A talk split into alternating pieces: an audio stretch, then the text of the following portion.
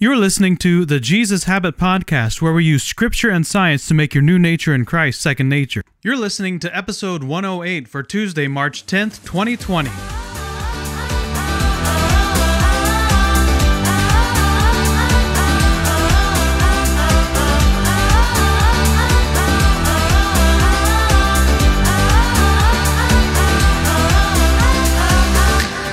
The enemy's two primary tactics are ideas and isolation.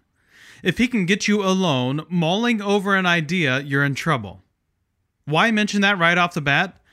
Because that's what's happening right now. The enemy is a fearmonger. He slings fear around like a pulsating sprinkler.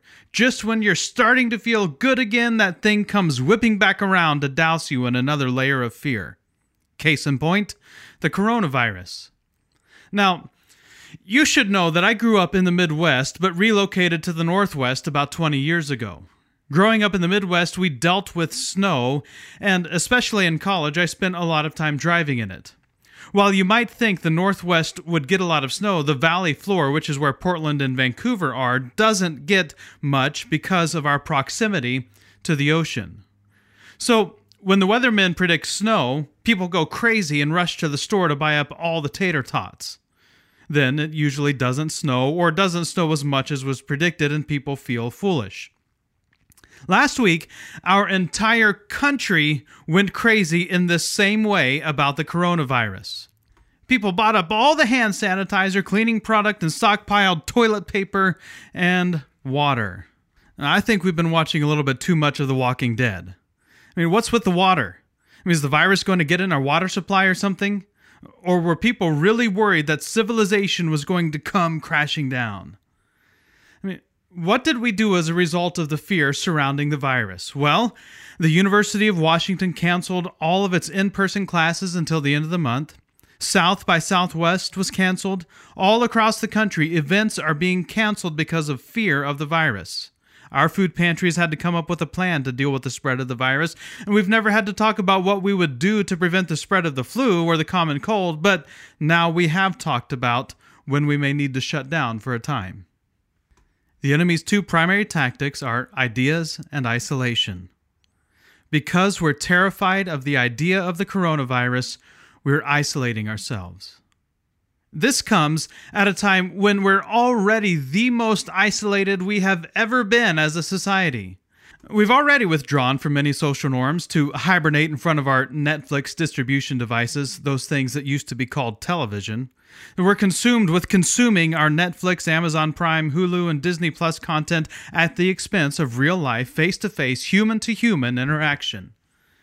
As we're talking about how love has to go beyond possession to being a person of provision, today we're talking about going beyond performance to presence. In the world today and in the church, we have reduced fellowship and community to a set of tasks that must be performed. We go to church, we go to small group, we serve with this ministry, and so on. We go and perform a certain function, then we go home we show up late or at best right on time and we have to leave early because we have to get the kids to bed finish up homework and we have this big project that's due at work tomorrow. We don't have time to dwell with one another in love. But dwelling abiding remaining residing in love takes time. The person of love abides. That's what god does in us God, God does not treat us like an activity that has to be performed. He abides in us. God's Spirit is present in us. 1 John 4:13 and 15. By this we know that we abide in him and he in us because he has given us of his Spirit. Whoever confesses that Jesus is the Son of God, God abides in him and he in God. Paul says in 1 Corinthians 6 19 and 20, Do you not know that your bodies are temples of the Holy Spirit who is in you, whom you have received from God? You are not your own, you were bought at a price, therefore honor God with your bodies. Love abides. God's love for us was not only the cross, God's love for us is also his presence. The cross made the presence possible. The cross dealt with the problem that kept us from God's presence. But because of God's love, God's love abides in us. 1 John 4:16. We have come to know and have believed the love which God has for us. God is love, and the one who abides in love abides in God, and God abides in him. We can only become love because God is present in us. We can become love because God's love is flowing through us in the form of His Spirit. That's how God loves us, by abiding in us. We can't become love unless we abide in God's presence. We have to dwell, reside, remain, and live in the presence of God. But how do we do that? Of course, we should pray, read our Bibles, and meditate. Of course, we should do that. Yes, do that, do that, do that. But the way to spend more time in the presence of God is to spend more time with people who are carrying the presence of God when we are together in sacrificial community with brothers and sisters in Christ, we are in the presence of God. And when we dwell, reside, remain, live in that, we stand a better chance at becoming love. When we treat it like a task to be performed, we miss out on it all. When we are patient and willing to wait and linger with one another, God can do amazing things. Love must go beyond performance to presence. It's going to be hard to become love if we don't dwell in the presence of it. It's going to be hard to, to love someone if we're not in their presence. It's going to be hard to experience and feel God's love if we're not where it can be found. Like we talked about yesterday, the presence of sacrificial love is the evidence of the presence of God. When we are living in the flow of God's love, our love for one another will look like the love God displayed for us, a love that gives. This kind of love is the greatest evidence of God. Yes, we want to see God move in power and, and, see, see people who are passionate about following Jesus. But as we read in 1 Corinthians 13, love remains, love abides, love endures. I've been saying lately that, that we have to start saying no to other things so we can start saying yes to church things. The early church devoted themselves to one another. This last week, I read an article about how church should be our excuse for missing everything else. And yesterday, I know that attendance in many churches was down for fear of the coronavirus. Don't get me wrong, some have a legitimate reason for isolation for health reasons, but most of us don't. This is a tactic of the enemy to drive us into further isolation.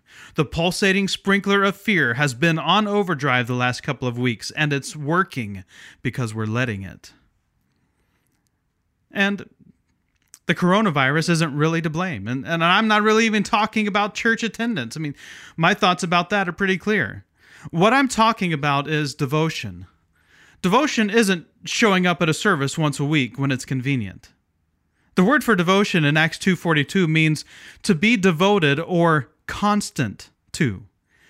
To be steadfastly attentive unto, give unremitting care to, continue all the time in a place, to persevere and not to faint, show oneself courageous for, be in constant readiness for. That's devotion. The earliest manifestation of the body of Christ on earth after God sent the Holy Spirit was absolute devotion to one another.